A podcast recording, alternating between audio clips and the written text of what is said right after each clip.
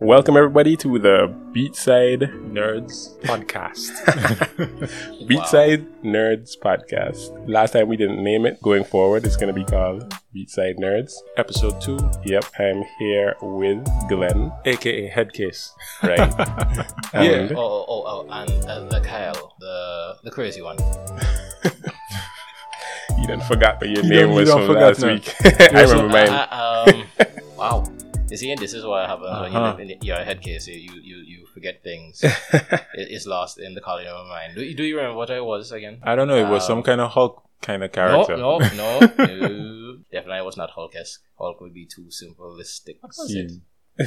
And, uh, uh, I, I remember mine though. So third person here, Remy, Uh, and AKA Aberrant. Yeah. I- I'll remember my name sooner or later. Don't worry.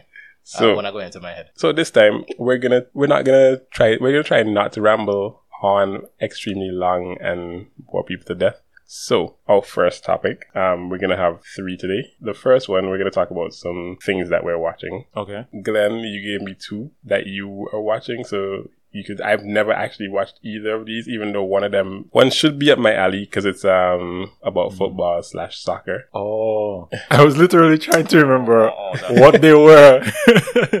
uh, so that I guess that's Blue Lock, eh? Yeah, And the second one would be, was it Eminence? Eminence. Eminence So, in Shadow? Yeah, look at me being a producer and having no Hey, hey, So- hey. All right. So, um, yeah, I think the first one I'd like to discuss would be Blue Lock. And, um, I'm usually, well, I wouldn't really say that I, I dislike sports anime.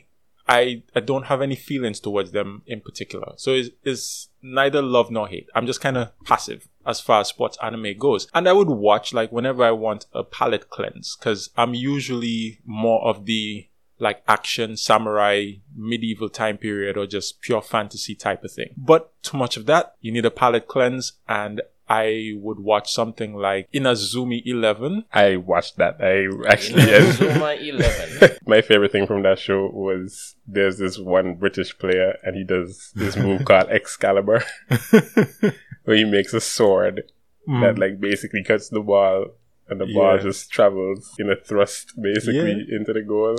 it, it progressively gets extremely powerful and weird. Like and they're playing against good- aliens and stuff. Like every good um shown in anime, the power creep is necessary. Blue Lock came as a recommendation from our community. You know, we have a pretty well versed community here. And everybody was like, yo, you should watch this. So I was like, okay, fine. I'm gonna watch it. And straight off the bat, I was hooked. They took, they took everything that was basically fundamental or tropey about shonen anime and they threw it out the window. The whole power of friendship thing, being, being a team, working together, believing in yourself and you know, the whole date Dattebayo thing and all of that. They just took that, tossed out the window. And it was all about uh, selfishness and to be driven to win, doing whatever it takes and pushing yourself to the ultimate limit and just all about you, all about you, the ego, everything. It is just that, right? So real football. Okay. if that's what real football is, I guess that's what it is. There's a lot of references in there to real life football players and teams that I know somebody who's into the sport would appreciate.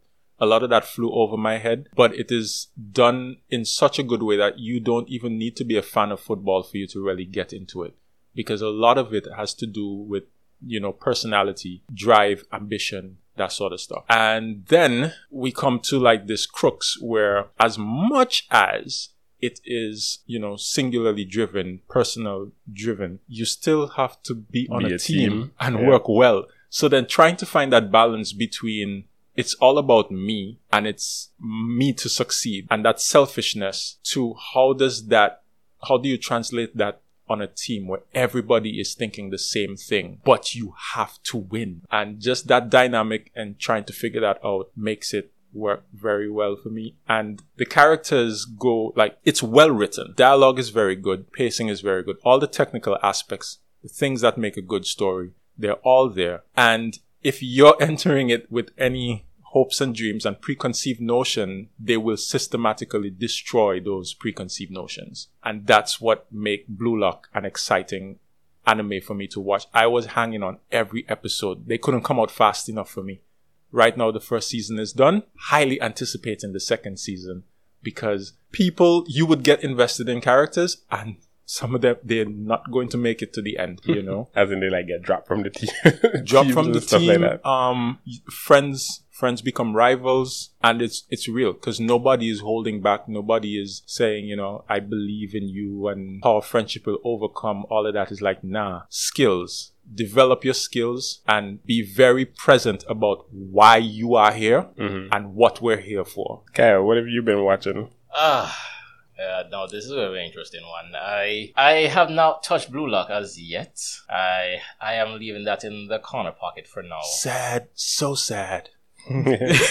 Big sad. right now, I've been I I have two different ones that I am watching right now. One would be well at the current time of this podcast would be something that everybody's catching on to, Hell's Paradise. Hmm. Yeah, I've seen And- the ads for that one. which is a lovely anime, beautiful. The music, aesthetics, everything work hand in hand with it. The concept, very nice. Eh, It's intriguing, and the visuals are beautiful. The other one now that I is my own little um guilty pleasure is Yusha ga Shinda, which is the legendary hero is dead. What captivates me about this, uh, it was something I spoke about on uh, the previous podcast about animation style. Sometimes you'll have animation styles, uh, especially for a lot of the ones pushing towards teens, that look, uh, uh, all the characters uh, look the same, the same style anime going across the board. Then you have the ones with their own aesthetics where the eyes look different, the color palette looks different, the way they move and animation, everything about it is different and unique to other characters. And what captivated me mostly about this anime was the music. The opening song, I, I love anime music. I, I love J-pop music. And for years I would collect them as time goes by and only certain ones resonate with me and the music from this one, the opening song named Shinda, Shinda means I died. Hmm it, it just captivated me. The song, I even went to look up the music, uh, the artist and the music video, and even that was just fun. I've just been listening to the song over and over. I've literally more like listened to this song over a hundred times so far. And no, no, no, no cap, no, no lies. It, it, it is true. I just would just have it just looping. Sometimes you find a good anime that presents you with two things. One, again, a different kind of Broadway story. Now let's get into a bit of what that anime is about. It's a comedy anime, but it also has its serious, slight serious moments. Let me say slight serious moments because what it is is that you had this village, you uh, you had these guys. Next thing you know, a devil came across to attack the village. You have the star who was just a regular farmer, and uh, the hero came across to save him. Now the regular farmer had created a pitfall to uh, ensnare any possible devils that come across, and the hero being hungry walked towards some pork he had frying, well grilling, fell into the pit trap and died. Oh, so so you had this seems- powerful guy. I'm, I'm looking it up, of course, to see what it, it, it looks like. A kind of isekai type. no, it's not isekai whatsoever. That's the thing about it. It's not isekai. It's just a fantasy world, and he died. He found it like he he's very scheming and everything, and the villagers wanted to crucify him for killing off the hero. But he said, "Hey, he's the legendary hero. If you think they're going to believe I killed him with a pitfall." By myself, you're wrong. They're going to go and come after the whole village. He's right. So what should we do? He say, "Yeah, let's just bury the body." Next day, he wakes up. He's the hero now. He's in the hero's body. Why? Because one of the team members for the hero saw what happened and she's a necromancer. So she switched his soul into that guy's undead body and sealed his body in a casket around her neck. So Wow. he now has to go around the place to seal the gates of hell to protect the world along with his many crazy situations while trying to keep his mana up because the thing about it, she never fully was able to bring back his body. His body is dead, so it's usually the mana base of the person to keep the body alive and fully regenerated, but he has the mana base of a baby. So he's constantly slowly rotting as time proceeds. So he has to find ways to, to get back his mana boosted to start to from him not turning into uh, just a skeleton and then completely just vanishing from this realm. So Insane. yes, it is. And the, I'll get into all the anime later on as we get into all this. But for the part one, for the anime, that's the thing. But it's the music that captivates me and the animation style, the look of the characters, and the whole broad-based crazy situation. It just makes it hilarious. Because what would you do in that situation? Like, hey, is either literally do or die because, hey, you accidentally killed the, the hero and now you have to become the hero and is either you continue on your mission or literally stay in the hero's body and rot. You um two things. Well, the first thing is I'm looking at the image here, right, for the um the anime, the cover image, and I'm liking the style of the artwork. However, However, I'm hoping that this is not a trap. Okay. And I, I say this because I have, you know, you would have certain expectations about what an anime entails if you're just going off of the visuals that is presented and the genre. Like with fantasy, I like it to be very magical, not too comedic. I don't mind some comedic elements in the anime that I watch. Some humor is always great, but I don't want it, the humor to be like one of the more prominent aspects of the anime. Like camp. Yeah. Well, trust me, this is definitely Right. a lot of comedy. And oh, It's a lot of comedy. It's beautiful visually. I want, I want but it's full of comedy. Like Mushoku Tensei is by far my favorite fantasy anime. Next to um I guess like Record of Lodoss War, which is like Ah. really old and Ah. Like classic, classic, Classic. almost D and D based, you know, type of anime. Almost, or would you just say cut and paste D&D? Uh, okay, cut and paste D and D what because do you say, Remy? You don't- have watched the record of Lodoss War. down to the combat Not for a very long time. you both all of us have watched it for a very long time, you know. Well, But yeah, th- you, th- you you had the the star, you had the elf, you had the dwarf, you had the one mage. Well, I think the elf was the mage, and then there was another character. Yeah, you know, technically simple D and D style. It wasn't one of my favorites, so I, As I don't was remember. It- it- Berserk was not a big thing around that time. Yeah, too. I don't remember exactly what what went on. I remember Record of Lodoss War used to come on really late at night too, No, I watched that uh, And- VHS. Mm. and that's uh that's one of those things where back in the day when you're watching anime and you're watching it like Adult Swim and stuff like that, it comes on so late that you are pretty much out of it half the time. You kind of seeing stuff, but it's like with Ghost in the Shell, for instance, Standalone Complex. I used to watch Standalone Complex all the time when I was younger, and it would be on Adult Swim at like midnight, and then you're just listening, but all this stuff is just kind of jamming together because you're so tired, you don't have no idea what half the stuff they're talking about even is. So it's just a garbled mess of confusion. So when I watched over, I watched over Ghost in the Shell maybe a few years ago during the day, and it was I was like, whoa, I didn't even realize that that's this is what they were talking about philosophically, or this is what they were talking about to push the plot here or whatever, and it was a completely new experience. Yeah. So so it would be that like that for Record of Lodoss War. Okay, it was on so late that I don't really remember what was going on in that. Record of Lodoss War is one of those animes where it's you can't just jump into it, right? You would have to kind of be like it would have to be like within your wheelhouse, that kind of stuff. So even amongst diehard fantasy nerds, you have to be like the nerdiest of nerds. Uh, in my opinion, you have to be like the nerdiest of nerds for you to get into that. It's like super niche kind of thing, Yeah, you know. I agree. Yes. The other thing, Kyle, was that you mentioned how you you love and you appreciate anime music, right? Or the Very much so. music, the J-pop sort Very of stuff. much so. I I know there's a, a section of the community that put a lot of store into that sort of stuff. The the music, even like the openings and the endings. I would say I was much more interested back in the day versus now. I don't. I listen to some stuff, but it doesn't catch me as much. Like I, I used to have like all of the Inuyasha soundtrack Mm. on my phone, Still do. but now not so much. Yeah.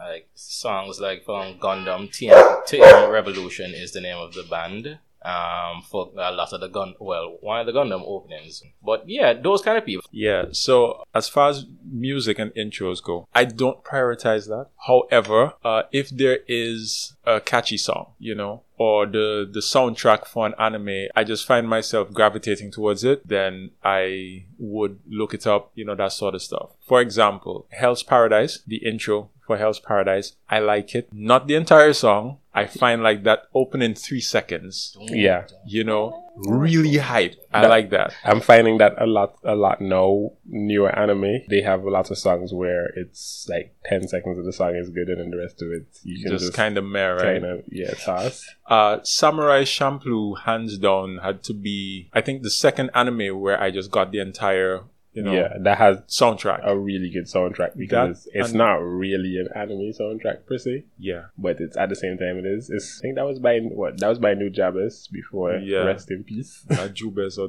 Nujabes, whatever his name is. That was my introduction to him. yeah, But before Samurai Champloo, it was they did the the horrible Netflix adaptation, the Cowboy space Bebop. Cowboy Bebop, yeah. Cowboy Bebop had a really Right. good the jazz, jazz, soundtrack. stuff. Yeah, yeah, yeah, I like that. and that that would be a lot of um a particular person. What's her name again? She's in a ton, she has a ton of music. Yoko Kanno. Yoko Kanno did a ton of soundtracks for different anime, and like her most of her songs on different anime are very recognizable. Yeah. At a certain, I mean, you develop a an almost like you know auditory thumbprint.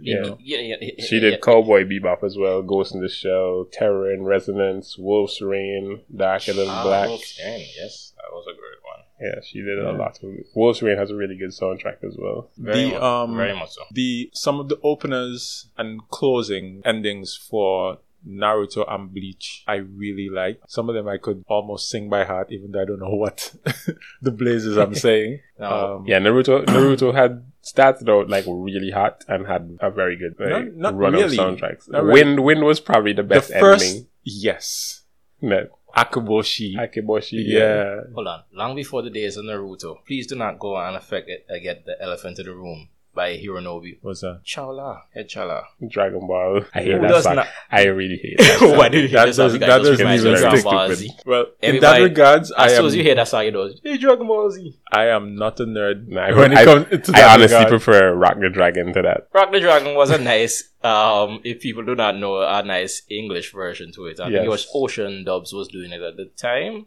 Pioneer, I think it was a studio that um, was dealing with Dragon Ball at the time before they had fully integrated Dragon, it. Dragon, Rock the Dragon. Dragon Ball Um, Up next. Stand by. Ev- um, Neon Genesis Evangelion Ah. ending the the remake of um the rendition of Fly Me to the Moon. yes, that's pretty good too. Yeah, Inuyasha's, as you mentioned, uh, uh, well, um, endings. Um, uh, what was it? Carousel is the, the, the famous one for it. What was it? Merry-go-round or was it Carousel? There's a lot of Inuyasha. Yeah, but there was one specific one that people re- remember the most for it. Uh, Mine was Grip. Grip was the I think the fifth opening when he was fighting against the these. I think the probably the most like recognizable ones like Fukai Mori, Dearest, My Will, those. I wish those names made sense to me. if I I could only I, I only think Dearest recognize is them like by da-na-na, Mhm. da-na-na, Mm. and then it has like the the merry. It was it uh, not the merry-go-round, the Carousel. no, Um, the one that goes around like that. Ferris wheel. Ferris wheel, yeah. Yes, Yeah, Ferris yeah, wheel, yeah, yes, yeah, yeah. yes. Out of the the big three, right? Bleach to me, the sound was the most unique, Yeah, Bleach has, very striking. and in the new in the newer season of Bleach, Mhm. they had a. I don't know if it was like a fan made. Or, no, it was in it was in the the second to last episode I think where Iwachi's um is showing that he well it was like the fake Iwachi and he was still Mm. destroying everybody. But there's like a a remixed version of Can't Be Explained, which is that kind of dark song. Mhm. Mm. That was the best version of Can't. That's the best version of a like a dark Updated version. thing Yo. I've ever heard. I was like, this is like giving me actual chills watching this one. Serious. Bleach, Bleach was out of all of them, the music in Bleach really resonated with me. It would play with my emotions at every point in time. Bleach could get me hype once you hear that discordant, you know, and they all have this this weird violin stuff. Yeah, it's like a Spa- I think there's like a Spanish origin to some of it. When well, there's the Spanish portion for the Espada when they went went It's to on Kyoko theme though. Mundo, and it was like everybody had their different like salsa Spanish track. Yeah, because And That's then they another had the thing. then they had the kind of rock Ichigo's theme, which is basically number one whenever he's Mhm. about to come back Yep. from defeat.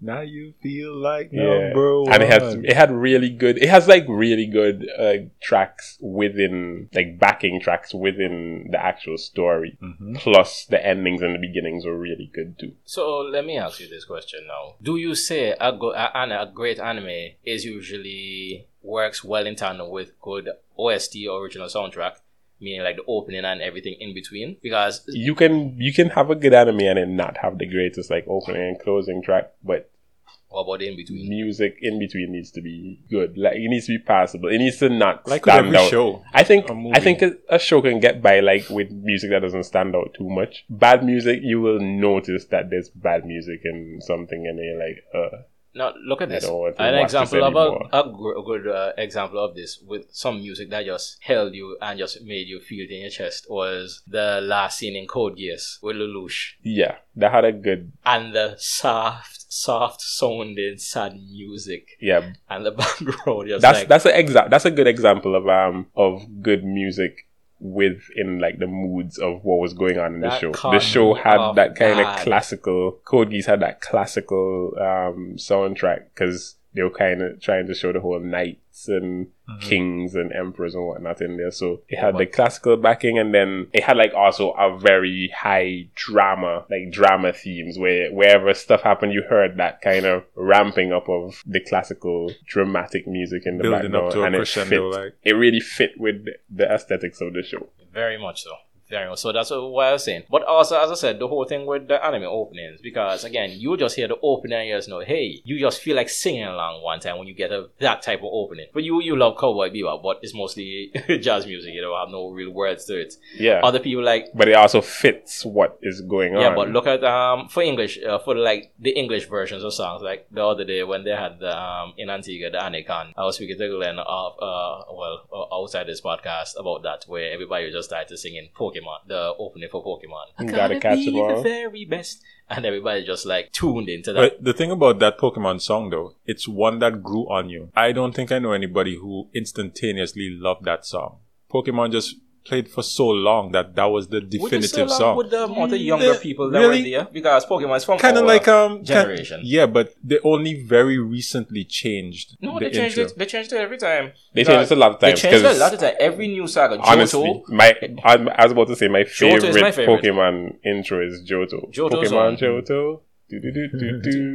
That's my favorite one of them all. Seriously, Okay, well, I, but sta- I as I stand said, it's the younger one because that was from what? That was near twenty years ago from the first one in English. Yeah, Yeah, after the first season, and the, then they had the Johto journeys. yeah. when they Yeah, stopped, that was every probably- season they change it. Every Yeah. single Okay. season they change it. Okay. Pokemon I- did change a lot. I stand corrected. And Pokemon just But we all know the absolute king when it comes to um, anime intros is Yu-Gi-Oh.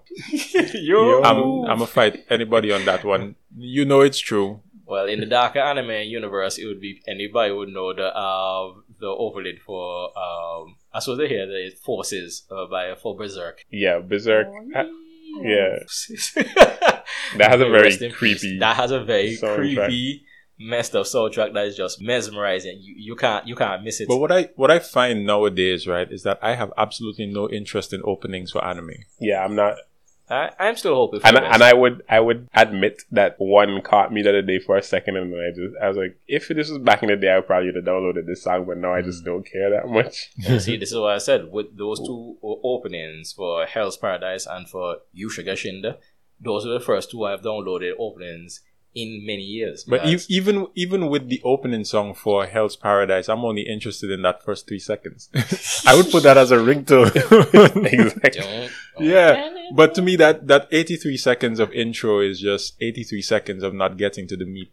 Wow. You know, it's like let, let's skip that. Leave that for. It adds a, okay, I'm gonna bring another one again, another long elephant, which is One Piece, of course, that's been going on for yeah. Um, I've never listened to a I can thing te- that I I, cannot could not tell tell you. you've never wa- listened to We Are, the very first opening. No. Maybe like once, but uh, Well, it is what I think it's up to the 26th open right now, 26th or 27th. Listen, One One Piece is a very controversial anime for me. Like everybody loves One Piece, but I don't really love One Piece. I Every- like to watch the. don't love One Piece. I like to watch the new fight. loves One Piece. I like to watch the fights, some of the fights, I I love One Piece. but most of One Piece, I didn't. I don't like the main character. I don't really like his friends too much either. wow. I don't even like the dark. Like usually, I would like the dark, um, brooding character, and I don't really like him either. Zoro, I don't really like him either. I don't think he's like that. What do you I don't Interesting. really say it's dark and brooding, just mostly serious. Man, this this about to devolve But into yeah, let's- let's walk But yeah, let's it's walk gonna devolve. In- That- It's gonna devolve into day. arguments But yeah, that- over. that- I, I, I think we should dedicate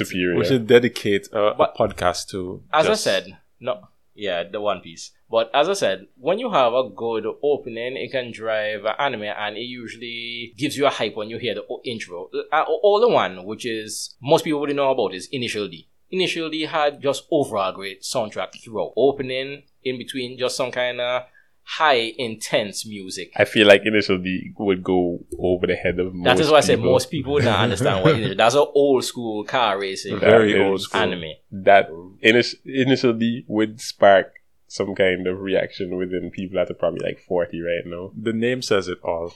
Initial, D, Initial D. right? It, it- it's the beginning. It's the beginning of the D. Literally, yeah. Wow. But yes, uh, those uh, again. You see, Uh, wait, stick up in there. We, we, we, we have to kind of give Initial D its props, right? Mm. Because Initial D was so so influential as well when it comes to like racing. That Ah. when the Fast and Furious Three came out Mm. with the drifting, Mm. there a lot of people who saw it, and within our community as well. That was the automatic connection. because of drifting. There was yeah, like drifting down the mountain. Yes, That's literally them trying doing like a nod towards Initial D and the the drag racing culture in Japan. Mm-hmm. You know, for for again the persons who not understand what Initial D. If you can get a chance, go and watch it. It's out there for you to find.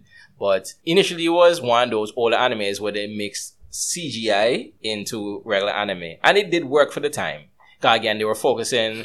The uh, the cars were CGI and uh, everything else was that old school anime element, but they did they put it together so beautifully in the day that it worked. Nobody would complain like, "Ooh, this looks weird and out there." No, that CG at the time or that old school animation style worked together. And then again with the music, again what you was talking about drifting, there's a character in there named Drift King. His name speaks it all. The man tuned the car in uh, one. Uh, the, for people who don't, the man made the, the, man super look like the too- baddest vehicle exactly in the the, man world. tune the car then the man go around a steep steep hill and just put the car on drift while the other guy in the car panicking like the guy took his hand drifting, took his hands off the steering wheel the car is drifting close to the edge and he's just there slowly just going up into the the, the sun visor taking out his pack of cigarettes taking out the cigarette, whole car time, the car is still drifting around this steep edge. And then lighting up, by the time you light up, it's time for him to just simply just put his hands back on the wheel. trying trying trying to overhype the anime. The anime is is very good. Um, to the point where it has left a mark on the culture.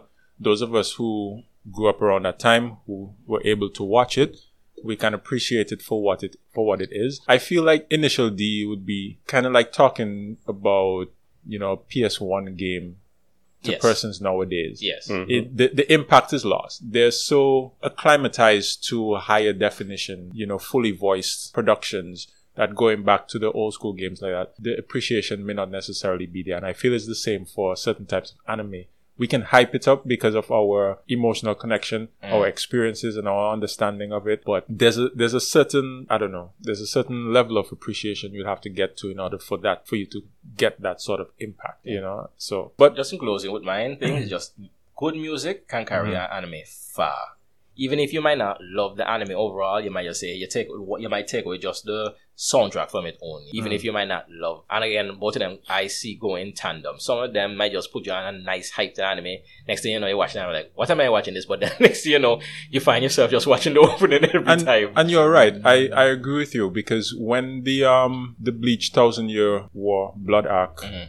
came out, I know that once the music hit, it took me a moment, took me a while to get into it, you know, because you're well for me, I wanted to hear the sound exactly as it was because that was where the connection was. And so getting adjusted to the new iteration, it took a little while, but it is worth it. And it, it, it does leave that impact. So I agree with you 100%. And just on one last thing again, Yeah. for- eh, let me just give one last example again. One Punch Man's opening. I just do not remember o- that one at all. I honestly literally only says watched it, no, half long a season of One by, Punch by Man. um, Jam Project. I think I only got as Yeah, far as season the- one. No, se- season one was the best because it was done by Madhouse. Season two fell straight off the cliff. Oh, Lord. I'm sorry, it went no, no, That, no. that, that's another it discussion. fell, yeah, that's a different discussion. But, but as I said, the opening you hear the one punch, and it's just like everybody just going crazy, like yeah. And then the opening itself, the visuals with the opening, is like, my gosh, why is this anime so vicious?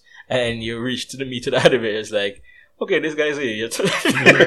a stupid, powerful idiot, but an idiot nonetheless. But if you watch the opening from that, Mhm. you Mhm. get no idea what you're going in for for this dude, eh, this dude's personality and the world. That's actually a setup for a nice segue into the second anime that I wanted to discuss, actually. Yes. Um, Yes. Yes. dealing with a, a, a character that is ridiculously overpowered and it's just it's just madness. Eminence in Shadow. Now, I know we've all been isekai'd out, right? But Eminence in Shadow is worth the watch. I could, man, I could sit here and just praise this anime, but I, I won't. I'll, I'll just get to the meat of the, the matter, right? The main character is such a narcissist. He, you have a guy who he lives in his own head. He has his own head canon, right? This dude, he, he lives so much within his head that he purposefully got himself isekai, right? He, He didn't purposely. He was just off in his head, sadly, at the time, Uh-huh. and ran into the road. okay. I And guess he, it's by a truck.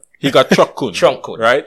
Okay. And it was like a seamless transition for him because being in his head, being reborn in another world, it's just his head come to life. Mm. Okay. And he sees everything in this world as the backdrop to his own magnificent story and the greatness that is him. He has a bucket list of things, stylish, powerful things in his head that he would like to see and he lives his life to execute those things. Where it gets interesting is where he sees everything and everybody else as NPCs and backdrops. It is real life to everybody else within that world. So in his mind, there is a secret organization that he has to fight with his own well-crafted secret organization, well cultivated secret organization, and they actually exist. He doesn't know what the hell it is that he's doing as far as influencing the world and all the, his followers and devotees, they take his word as law.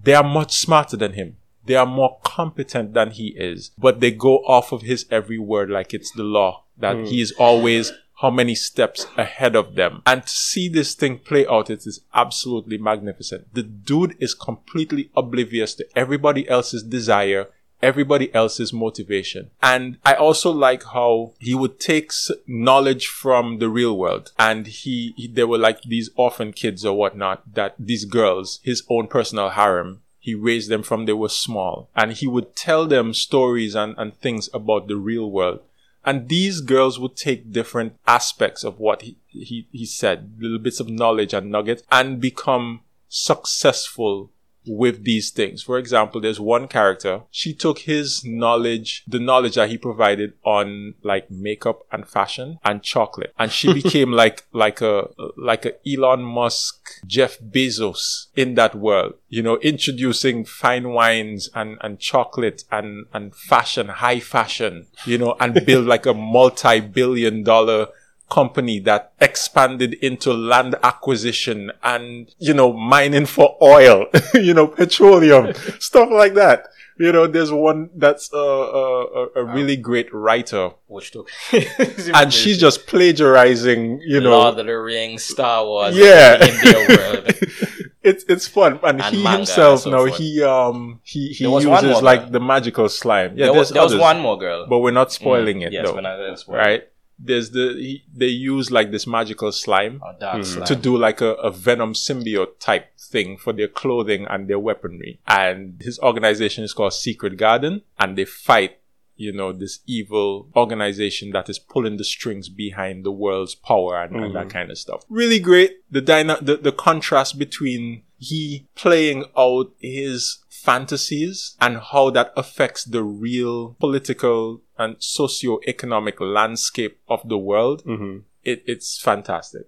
Absolutely fantastic. No, Yeah, to I add to actually what kind of I I'll put it down to watch. 'cause- Now, yeah, to add to what Glenn is talking about with this Adobe, is that when people understand this guy lives a, when he was in our world as a regular human, he lived a delusional life. One of the first scenes you see him, you know those things you take to squeeze to strengthen your your, your grip. yeah, He was what? 10,100 something in class. He's just, uh, he has to have the ultimate grip. He had to have the ultimate, he just wanted to be like the best. He was going around literally being a vigilante in all world. he was crafting his thinking he own was character. Characting his own character with Yeah. himself in real life. Think of him as Batman.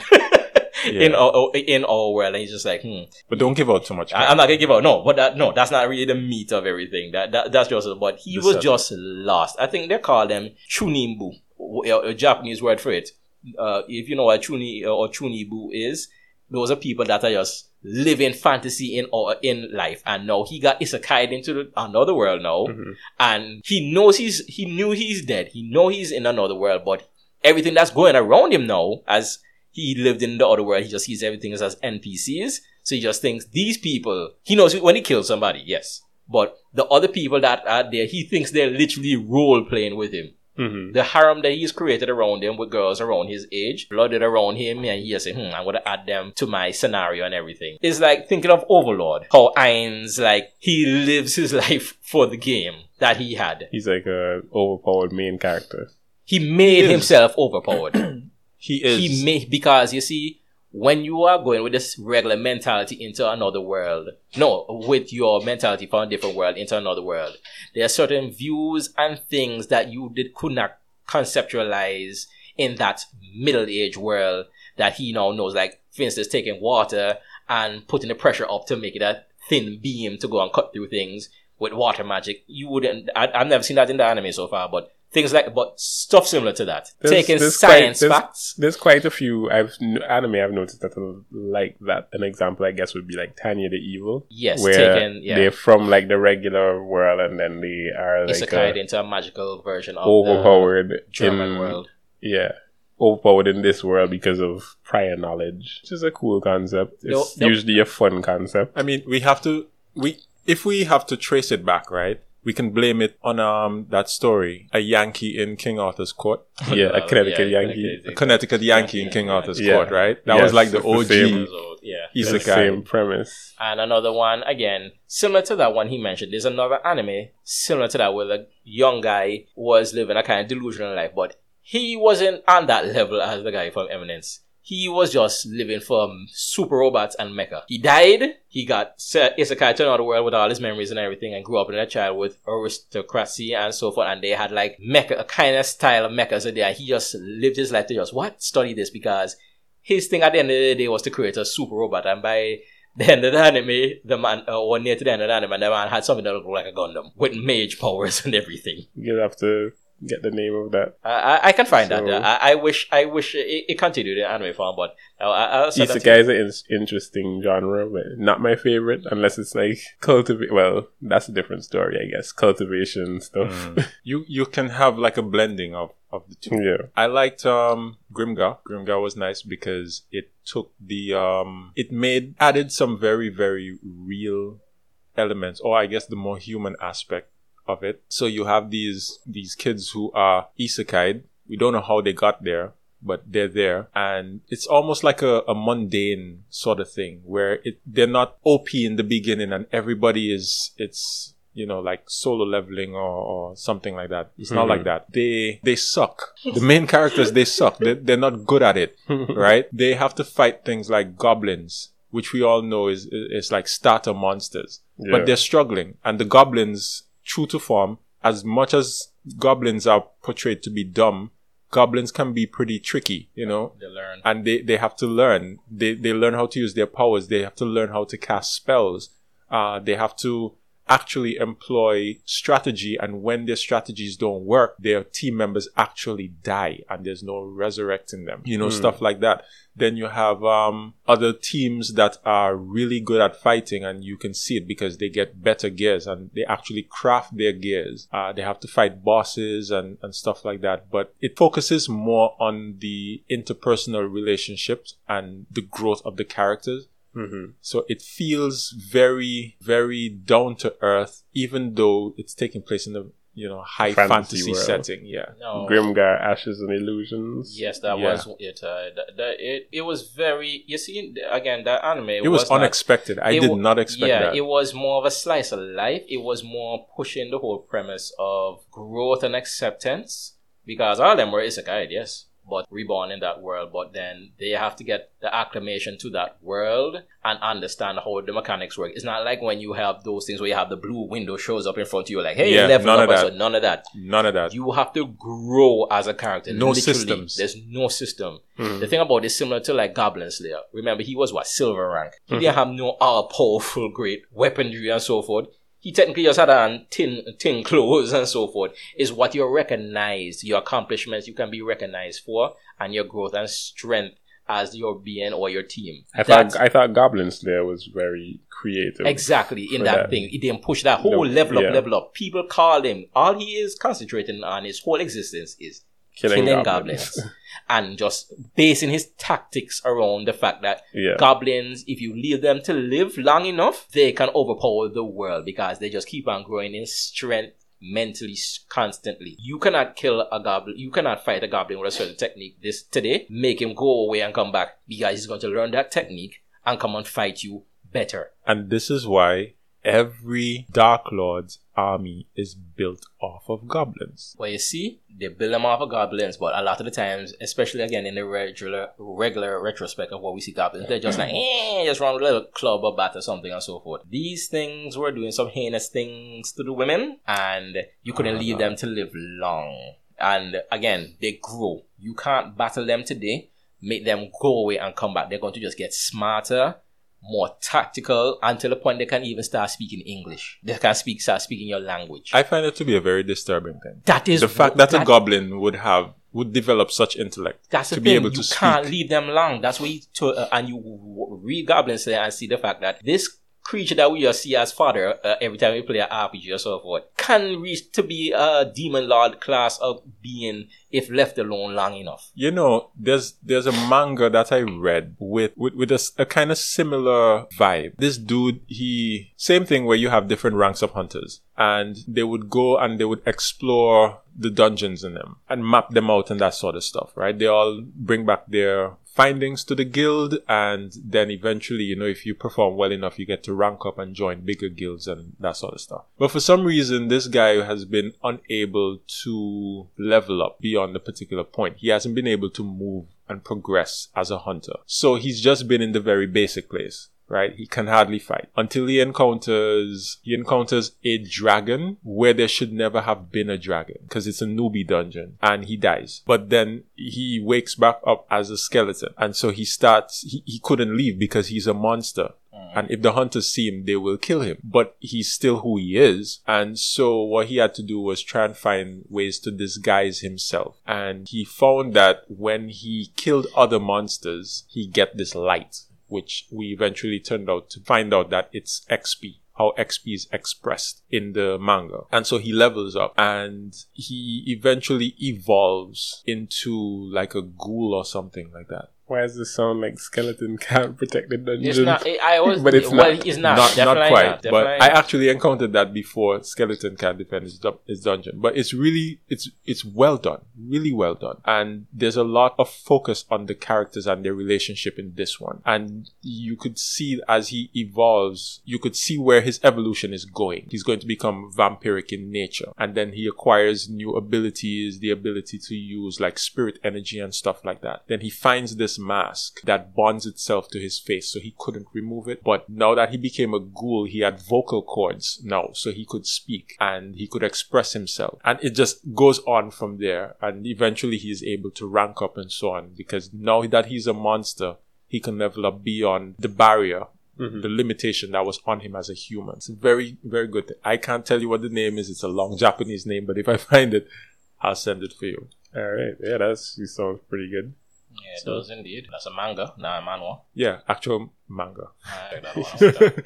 no, you see, Cal, Oh, I Cal had to name. make Cal had to make this distinction Manhwa and manga. because yes, because um in another discussion I went and said that I read a lot of manga recently when in fact I was actually reading manhwa, but in light of my audience Of the- the difference You being that one is Korean and one is Yeah. Japanese. yeah. So No, some but some people he would maybe say when he was doing his other thing was that hey, most people now like man, what what is man? What? And funny enough, though, it was just recently in a Facebook group that I was a part of. I was corrected because I would use manhua with a U in reference to Korean mhm. manhwa when the Korean one is manhwa with a W. with a W, Yes, yeah. yes. I don't know why. I just thought the, the U made it look nicer visually when I was writing it. and because I, I tend to prefer Korean manhwa It's over language. Chinese, uh, I just switch them. Wow. yeah, it's weird. So But- Chinese is Chinese is manhua with the U. Manhua with the U, yes. And all their manhua is either some slice of life thing or um, cultivation. Cultivation.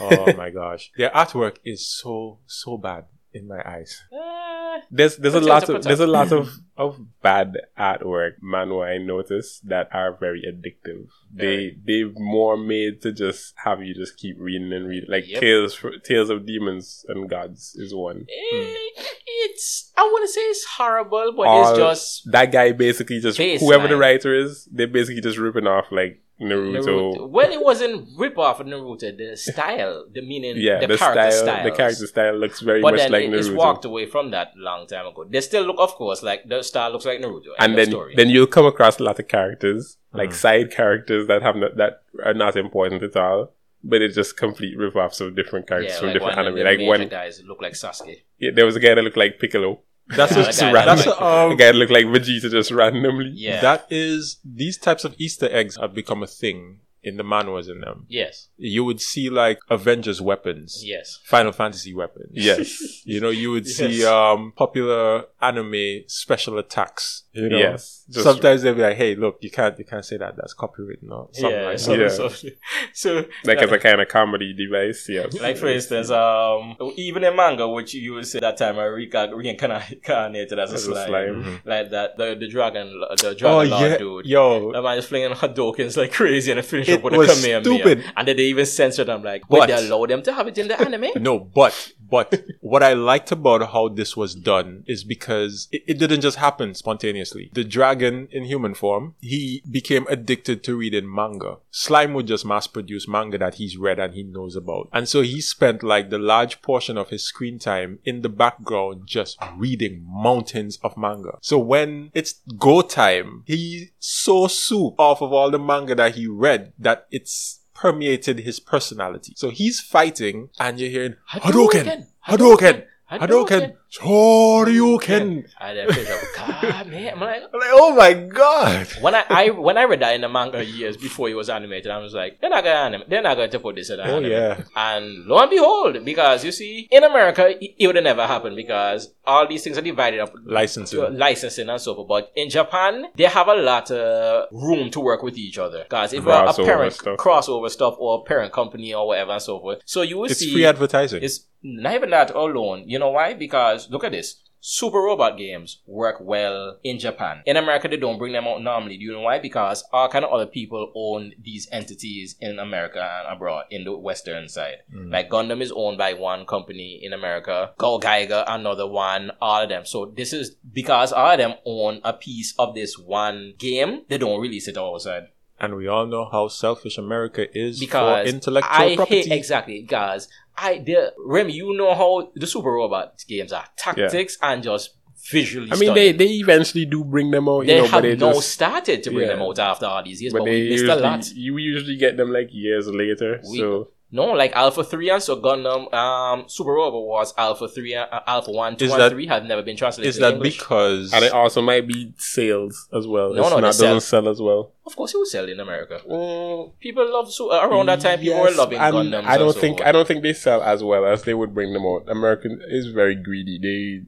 American companies are very greedy. If they can make a profit, they will bring out anything. But I've seen a growing I think it's that, a matter that, of it doesn't generate as much sales as you might think. Like, Uh, yeah, it has a niche, but yeah, but you know, you're not gonna you're not gonna like bring out a game for a niche of like ten thousand people or whatever when you have like a few million. But hold on, gamers. you know you have some games that come out and you're like, wait, this actually was greenlit. You know you have a lot of games like that. So they could do it.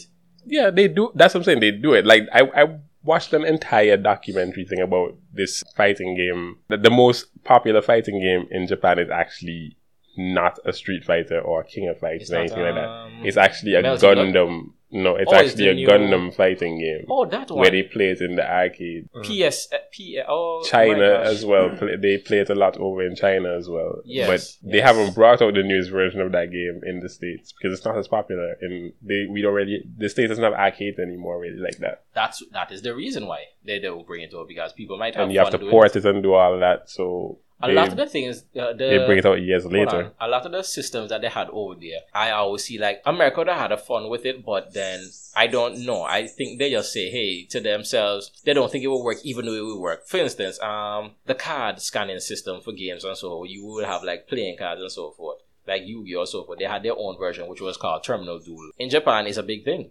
You have your Terminal Duel cards. You just put it down and play like you're playing like a duel disk in real life in uh, Japan. Yeah, see, I would say that Here's- here's that's the thing, probably right? not as popular in the states. Here's the any- thing, right? Anymore. just a regular. Here's the in the thing, States. right? There, there's vast differences in the cultures, obviously. Yep. And Japan has embraced otaku lifestyle decades before we even started having an underground otaku culture, you know, in the US, in the West. Yep. And as and because of how difficult the American companies make it for them to do anything, anything fun, as a matter of fact.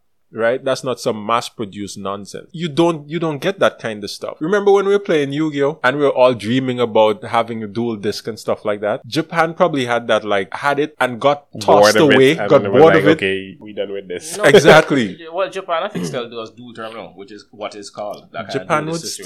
still Japan would still do because Japan is an entire country built on soup people, right?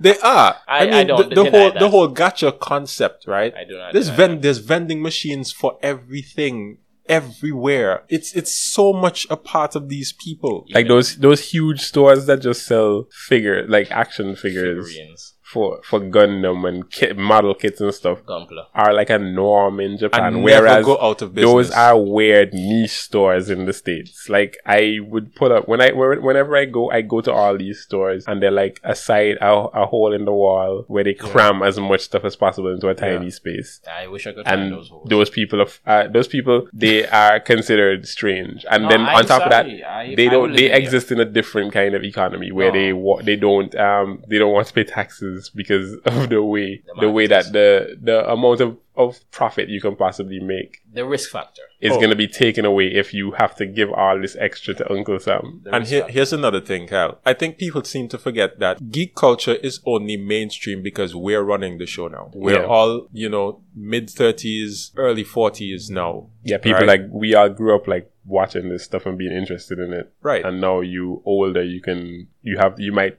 have the extra money to. be We're the middle aged dads now. Yes, you know? Well, I think it's more of the fact that when we were younger, these things were watched by the populace. Like that's what you're watching. That's how you're doing. Kyle, Yeah, to put it into further perspective, right? The studies, the data that's being collected about gamers, right? Mm. And, and various aspects of gamers' life is being spearheaded by our generation. Very much so. right? So I, I noticed the trend, like you would see, you know, gamers in their 30s, gamers in their 40s, gaming now, right? Not having enough energy to do this and that and that. And the, the switch from 300 plus hour games to, you know, just a 20 or 40 or 60 hour game and, and stuff like that. All this mm. information that's coming out is based off of us. I had this talk with my daughter. My daughter, she's 17. And I'm telling her, look, there's a lot of information that's coming out about gamers right now that it's just us. We're the guinea pigs. And that same community of gamers is the same community of otaku nerds. The only reason why we, we had a Marvel cinematic universe is because we're in our thirties, right? and they saw the opportunity to make a lot of money. we were we were the teens, we were the children back then. So But uh, I hear about uh, her review saying the, uh, about uh, making a lot of money. But uh, that, that's another topic for another day. Because Yeah, that, that's going to send me down a certain road because they ain't, they ain't targeting us. Let me tell you straight up, they ain't targeting us. who they targeting? the smaller ones that you just see like the little cartoons of these things and like It has always been that. But yeah, is but it's not what targeting is us what at it that you are because again, Kyle, Mhm. we are the one targeting them. Who- Oh, who- you're right. You're you right. you seem to have forgotten, you know, that the people who are in the position that we are now, most Yes. of them are retired or dead. wow. They're retired or dead. So we're the ones. When you look at the people and them who are in marketing, who are in, you know, calling the shots in, in businesses and so on, what do you think? James Gunn, Zack Snyder, all those people. And how old are those guys? Like 45, 50? 50, 40s, late Yeah. 40s, early. Yeah. 35 and- 35 and 45. Wow. So Well, young. James Gunn, we know, is, is older than that. Dude's hair is white now completely. He's embraced that. Right. wow, what, yeah. And I know he ain't that stressed. yeah. well, So James Gunn is fifty six. 56. Wow. Good. There you go. yeah. So what else we got on all this? Or have we covered everything? No, you still have that Well- last, that last forbidden fruit. The last forbidden fruit was that? Or the adaptations? Uh, do we have time for that? Uh, we have to push that for the next Push that episode. I think. We'll push that. yeah. You know, let us let us make that take up the whole of the next episode. You got that one. But we, we'll see how that goes. that one is a long But one. um, before we leave, though, I, I think it's I think we should make it a thing where you know um, when we're leaving, we come with some bit of recommendations. I, Um, I have one that I kept since last week. My recommendation right now for anime. I mean, it's not always going to be anime, really. Mm. It can be Yeah. anything. It can be like regular TV shows or whatever. But for anime that I've been watching lately is Gundam: The Witch of Mercury. same here. I started watching it thinking I actually struggled to keep interested at first because the main character I'm not really sure about her. But as I actually watched it, I kind of maybe I'm I maybe I misdiagnosed or maybe I miss I'm misrepresenting what the the creator of the character meant. But I was thinking it's within like the new way. Like a lot of shows kind of reflect like the times. And right now there's a big you know there's woke this and anti woke people and left and right and whatnot. And I found that the main character was fit into a kind of thing where they were looking at mental health because mental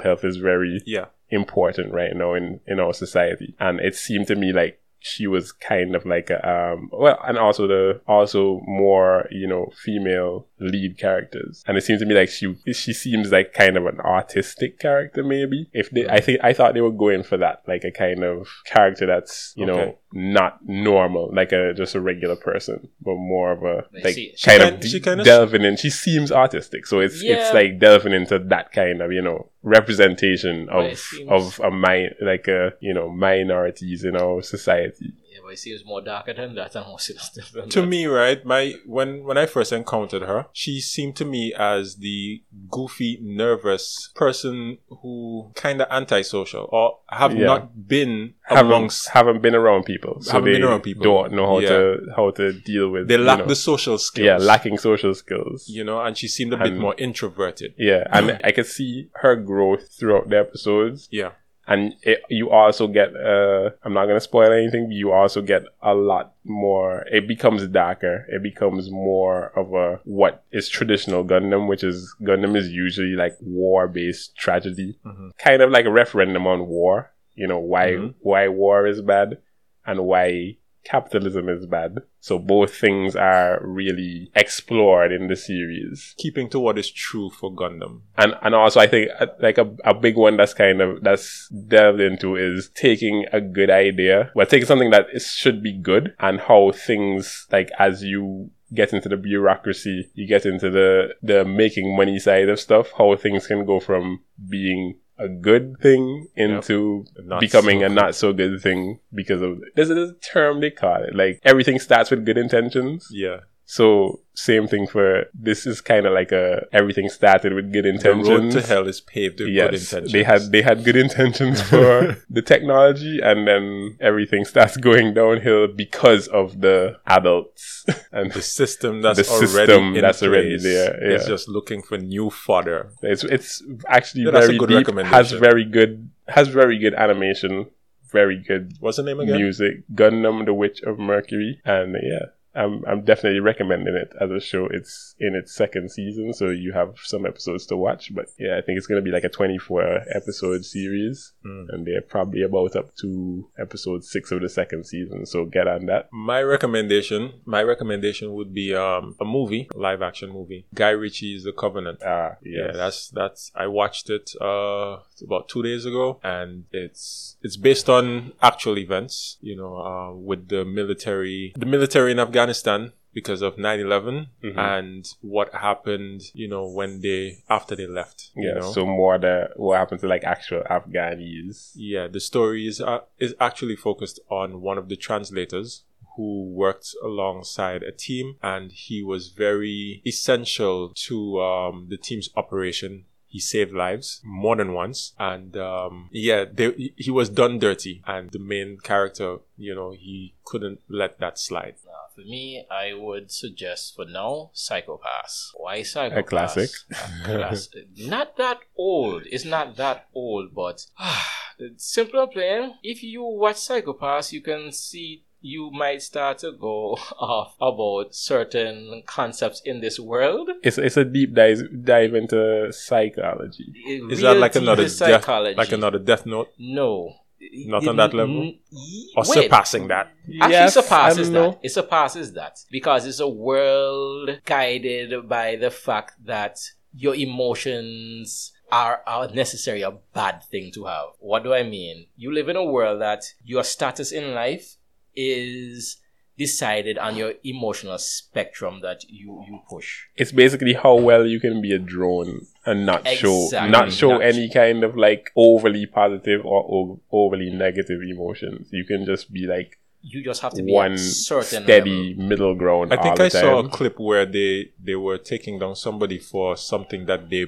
might possibly do. There Mm-hmm. was a movie about that too. Yeah, it's it's something like that. Except what happened? It's a system. The system in place to control society is controlling emotions. But what they didn't realize is that the blind spot in the system is that um, psychos, like real psychopaths, Mhm. are the system is blind to them because they Cannot see that they actually don't have don't yeah change. they actually don't have any emotion towards the things that they're doing. It's like breathing Mm. air. So it's, It's just it's, natural. It's kind of a, if you if you ever studied any kind of psychology, you and you study like psychopathy especially, you would realize that um, there's lots of psychopath psychopaths Yeah, in society that are high in different just regular life that don't kill people necessarily because psychopathy is more being able to manipulate Yeah.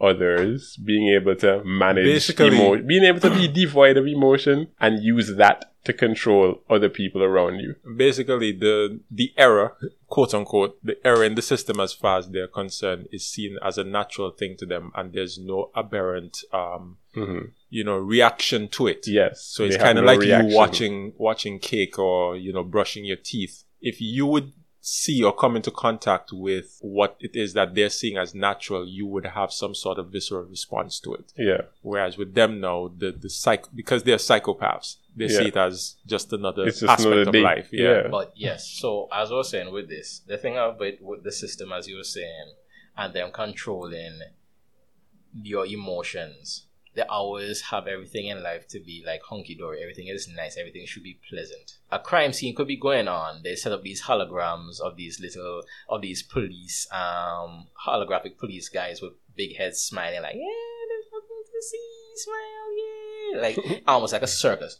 Somebody's getting murdered right behind them now all kind of dark stuff is going on, but Crowd you control. just crowd control in a positive way.